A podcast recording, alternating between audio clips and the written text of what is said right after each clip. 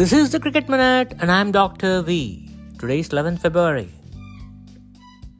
After registering a mammoth lead of 223 runs in the first innings, it only took 32 and a half overs for India bowlers to bundle out Australia for a low score of 91. Resuming the play at 321 for 7, Jadeja was dismissed first by Todd Murphy.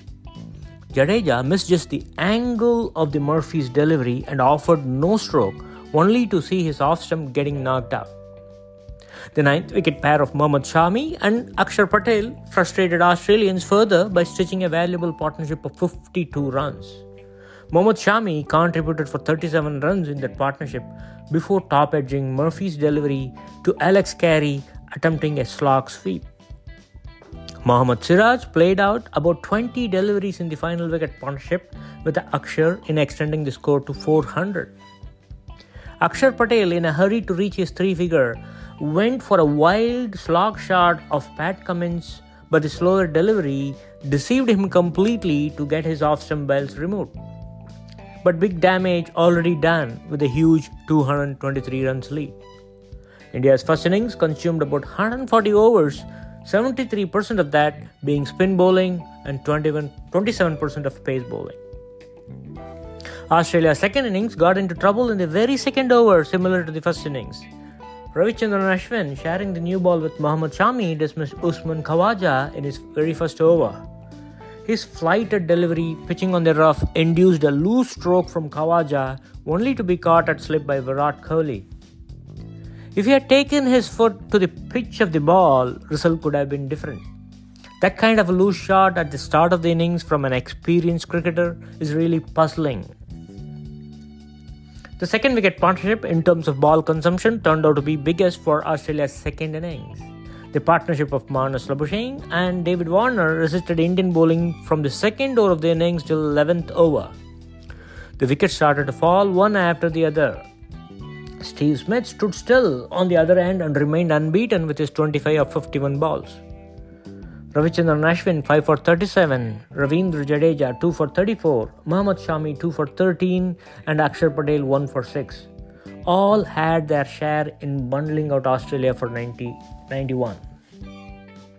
Ashwin, in particular, reached another milestone today with his 5 wicket haul. He now leads jointly with Anil Kumble for the most number of 5 wickets haul at home. Ashwin now has a total of 31 5 wicket hauls and 25 of them coming in India.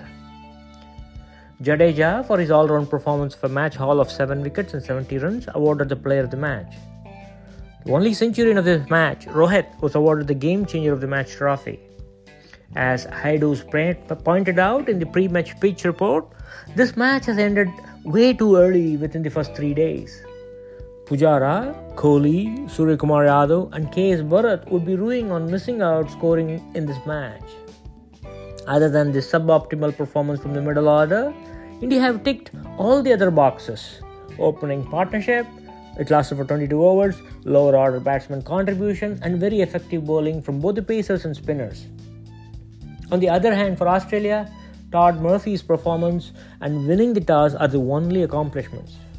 Matt Renshaw and Usman Khawaja were not able to get a double digit score in this test match.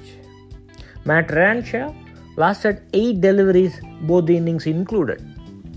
Khawaja lasted for 3 deliveries in the first innings and 9 deliveries in the second innings. India's 8th wicket partnership between Akshar and Jadeja alone lasted for about 35 overs, whereas the full Australian innings lasted only 33 overs. That shows the supremacy of Indian bowlers. A win for India by an innings and 132 runs. Massive.